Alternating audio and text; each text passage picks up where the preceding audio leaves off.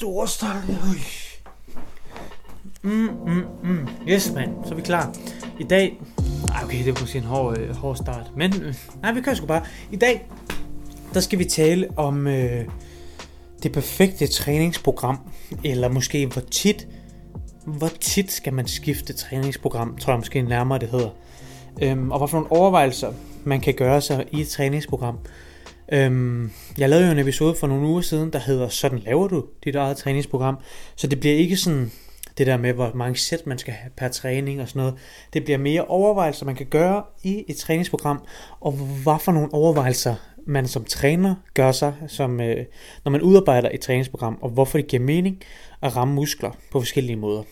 Fordi, lad os starte der, det giver nemlig mening at ramme muskler på forskellige måder, sådan rent biomekanisk set. For eksempel, hvis du gerne vil ramme dine baller, så kan man gøre det i både forlænget og forkortet stadie, som du måske har hørt om før. Og begge dele, både forlænget og forkortet stadie, har nogle fordele. Øhm, og som jeg ser det, så behøver det ikke at være enten eller. Så lad os dog kombinere begge, øhm, for, altså begge stadier og få fordelene for begge måder at træne på. Ballerne, hvis du gerne vil træne, altså man kan for det første, det kan godt være, at jeg ikke gjorde det klar. Alle muskler kan rammes fra forlænget og kort stadie. Men vi tager udgangspunkt i ballerne, fordi det er easy. Øhm, og så bliver det lidt mere håndgribeligt. For eksempel, hvis du vil træne dine baller i et forlænget stadie, så kunne det være sådan noget som en romansk dødløft. Det kan også være en konventionel dødløft. Det kan også være en hip extension. Det kan også være en benpres med smal stand og med høj placerede fødder. Alle sammen øvelser, der rammer ballerne i det forlængede stadie, altså hvor musklerne er mere strukket. Øhm, jeg tror måske, det skal lave en fejl. Jeg tror, jeg kommer til at sige hip extension. Det tager vi senere. Skråt den, ikke hip extension. Øhm, men alligevel. For korte stadie kan vi så også ramme. Det kunne for eksempel være en hip thrust, der hvor spændingen er størst på det forkortede stadie, altså oppe i toppen, hvor vi har sammentrukket vores muskler om i ballerne. Det kan også være en glute bridge, Øh, det kunne være en hip extension her. Øhm, og der er også nogle andre. Men lad os holde det simpelt. Der er så nogle fordele ved, ved begge stadier. Og der er selvfølgelig også nogle ulemper. Der er nogle, øh, nogle fordele ved forlænget stadie af muskler. Der er rigtig meget litteratur og flere og flere studier, der tyder på, at der hvor vi øh, gror mest muskelmasse, der hvor vores muskler vokser mest i en range of motion, altså i et bevægeudslag, det er, når vi er i forlængede muskelstadier. Det vil altså sige i romansk stødløft. Det vil sige i for baglår for eksempel en seated leg curl i stedet for en lying leg curl osv. Men der hvor vi også ofte får mest muskelømhed, det er også i de forlængede øh, muskelstadier. Så det kan være lidt sværere at træne i forlængede muskelstadier i længere tid eller oftere, fordi vi kommer til at have en del mere ømhed, som kan være svær at træne igennem. Derfor giver det for eksempel også mening at have øh, forkortet muskelstadier. Altså for eksempel en hip thrust eller en lying leg curl til baglårene, eller en øh, leg extension til forlår osv., fordi der kommer en smule mindre muskelømhed Øhm, og det bliver lidt nemmere at manipulere med træthedselementer osv. i et træningsprogram. Så derfor giver det mening ligesom at have forskellige øvelser til samme muskelgrupper, fordi vi kan få fordelene fra øh, sådan biomekanisk set og fysiologisk set osv. fra forskellige øvelser. Øhm, og så egentlig også sådan helt banalt, så kan det være ret kedeligt kun at træne en øvelse til en muskel. Selvom det godt kan give gode resultater, sådan rent motivationsmæssigt og øh, lystmæssigt, så kan det blive ret kedeligt kun at træne øh, romansk for eksempel man, man, man vil sgu også gerne lave noget andet. Øhm, så sådan helt simpelt, rent motivationsagtigt, kan det også give mening at, at skifte ud i sine øvelser, eller i hvert fald have nogle forskellige øvelser til muskelgrupper. Men hvor ofte burde man så skifte ud i øvelser? Der har førhen været den her saying med sådan shock the muscle, det her med, at man skal bare træne nye øvelser hele tiden, og nærmest hver gang man træner, og lad være med det. Please lad være med det. Fordi, selvfølgelig, hvis du godt kan lide at gøre det på den måde, fint nok, gør det. Det er bedre end ikke at træne. Men hvis du er meget seriøs med din træning, så bliver det fandme svært at, at monitorere din fremgang og se, om du laver progressiv overload, som vi skal lave for at blive stærkere og stærkere. Øhm, fordi du simpelthen hele tiden skal lære nogle nye bevægelser. Du har ikke noget at gå ud fra, hvor du plejer at ligge, fordi du aldrig laver de samme øvelser, så du træner måske ikke helt optimalt, fordi du faktisk ikke ved, hvor tungt du skal køre, så det bliver nemt, hvis du hele tiden tager nye øvelser, enten at køre for let eller for tungt, øhm, og ikke ramme dit niveau. Så du simpelthen spiller noget af din tid, i stedet for at have nogle øvelser, som du bruger måske den første uge, to uger på lige at finde dit niveau. Hvor mange kilo kan du tage for mange reps osv. Og så derefter måske have den her øvelse inden i 10, 12, 14 uger eller længere tid. Fordi hvis du bliver ved med at progressere i den, du ikke har noget problem med at lave øvelsen, du føler dig fint motiveret og synes det er sjovt, så vil jeg have en øvelse på for evigt. I, i sådan den perfekte verden, der vil man aldrig blive demotiveret af at lave en øvelse, og man vil aldrig gå i stå med sin progression, og så vil, så vil jeg legit have de samme øvelser på resten af mit liv. Det vil jeg, fordi når man har fundet de øvelser, der fungerer bedst for en, hvorfor så ændre det? Hvis ikke det var fordi, det blev kedeligt, eller man ikke synes, det var sjovt, og så videre. Ja, det er egentlig sådan en hurtig gennemgang af det. Men når vi nu har det, der hedder motivation, og vi har noget, der hedder, øhm, jeg synes, det her er kedeligt, og det her bliver kedeligt, og det her gør ondt, og skader, osv. osv., så er det jo heldigt, at der findes rigtig mange forskellige øvelser, som kan rigtig meget af det samme, som man næsten kan vælge, som man har lyst til. Øhm, og det giver mening at skifte ud i øvelser. For eksempel hvis man ikke ser progression længere, eller man ikke synes, det er sjovt.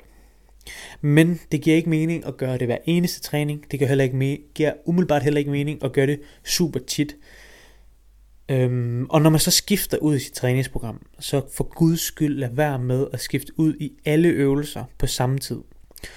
Så du skal ikke skifte hele dit træningsprogram ud, men skift nogle elementer af dit træningsprogram ud.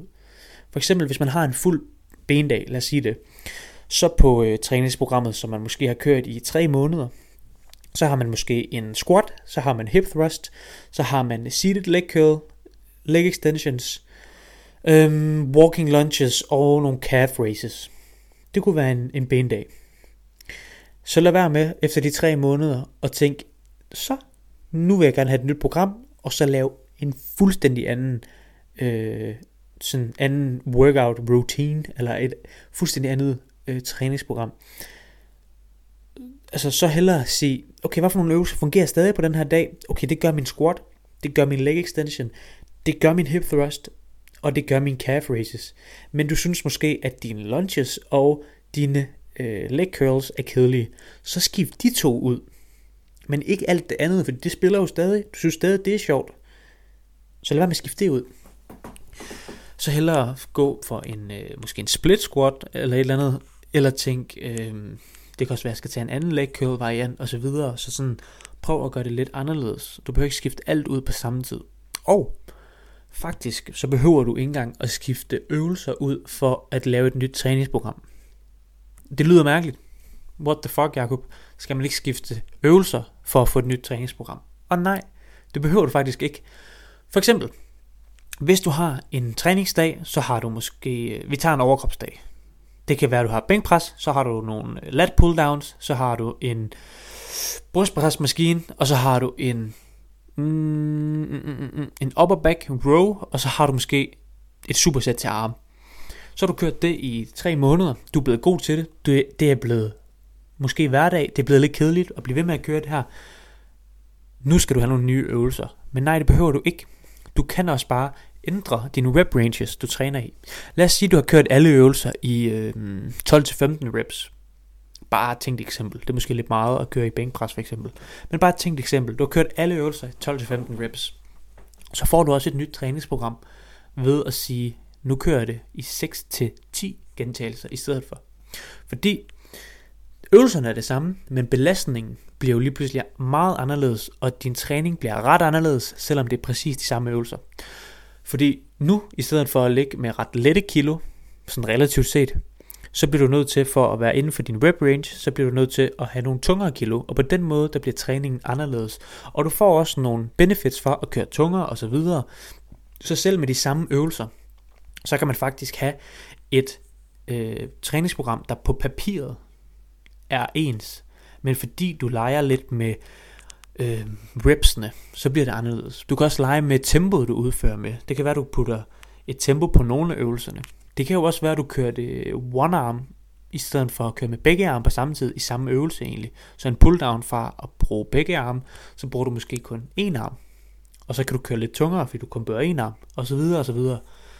Så der er rigtig mange ting, man kan gøre. Du kan også lave nogle øh, supersets. Jeg er ikke super stor fan af supersets, men hvis man godt kan lide at træne på den måde, så kan man gøre det jo. Så der er mange forskellige måder, man kan lave om på sit træningsprogram, uden at ændre det helt store, fordi det behøver du vidderligt ikke. Snart tværtimod. Det handler næsten om at lave om på så lidt som overhovedet muligt, samtidig med at du stadigvæk synes, det er sjovt, samtidig med at du stadigvæk kan skabe progressiv overload, det vil sige, at du bliver stærkere og stærkere. Og det er bare nemmere at blive stærkere og stærkere med øvelser, du kender, som du er god til, hvor du kender dine riger, du, du ved, hvor hårdt det skal være, du kender din kilo, øh, alt det der, du kender teknikken, og altså alle mulige facetter. Hvis du så kan holde det sjovt og anderledes, samtidig med at det egentlig er så vant som muligt, det er sweet spottet. Og holde øvelserne og træningsprogrammet så en som overhovedet muligt, samtidig med at du stadig synes, det er sjovt, det er stadig sjovt at komme afsted, det er stadig fedt at træne, og du føler, at du bliver stærkere, og du laver fremskridt. Hvis du kan det, så er du fandme godt på vej. Så mit råd vil være, kombinere den her episode med den episode, der hedder Lav, Lær at lave dit eget træningsprogram. Hvis du forstår og inkorporerer de her to episoder til dit eget træningsprogram, så har du fandme et godt træningsprogram. Sorry to say. Altså, så har du virkelig et godt træningsprogram. Det har du. Du ved præcis, hvor mange sæt du skal køre. Du ved, hvor mange øvelser du skal køre. Du ved, hvor mange muskelgrupper du skal igennem. Du ved, hvordan de split skal være. Du ved, hvordan du skal sove. Du ved, hvordan dit træningsprogram skal være. Hvor tit du skal ændre. Hvorfor det giver mening at have forskellige øvelser. Hvorfor det ikke giver mening at have forskellige øvelser. Og hvorfor nogle benefits der er for at træne de forskellige muskellængder osv. Så, så du har virkelig fået opskriften på at kunne lave et perfekt træningsprogram til dig. Fordi det kommer ikke til at være det samme som din kammerats. Med mindre der er din kammerat har præcis samme mål, præcis samme temperament, kan lide at træne på præcis samme måde, og har præcis samme hverdag. Og chancen for, at det tilfælde er relativt lille, så du bliver nødt til at lege lidt med det selv. Se om du bedst kan lide at træne og på lower split, se om du bedst kan lide at træne med lidt højere gentagelser, lidt lavere gentagelser, lidt større mekanisk spænding, lidt mindre mekanisk spænding, øhm, højere metabolisk stress, det vil sige mælkesyre i musklerne osv. Der er helt vildt mange parametre, man kan skrue på. Så derfor er det også pissesvært for os personlige trænere at svare på et ret nuanceret spørgsmål rigtig kort.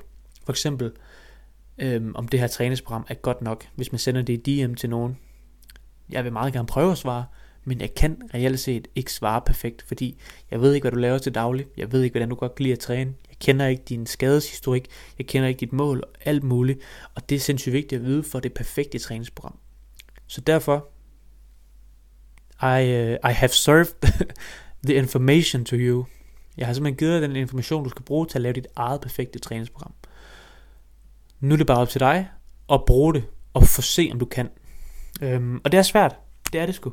Øhm, men jeg håber, at de her to episoder, der, øhm, de ligesom har givet dig noget, øhm, værdi, i hvert fald til. Det kan godt være, at du ikke laver det perfekte træningsprogram, men det kan jo være, at du laver et bedre træningsprogram, end det du træner efter nu.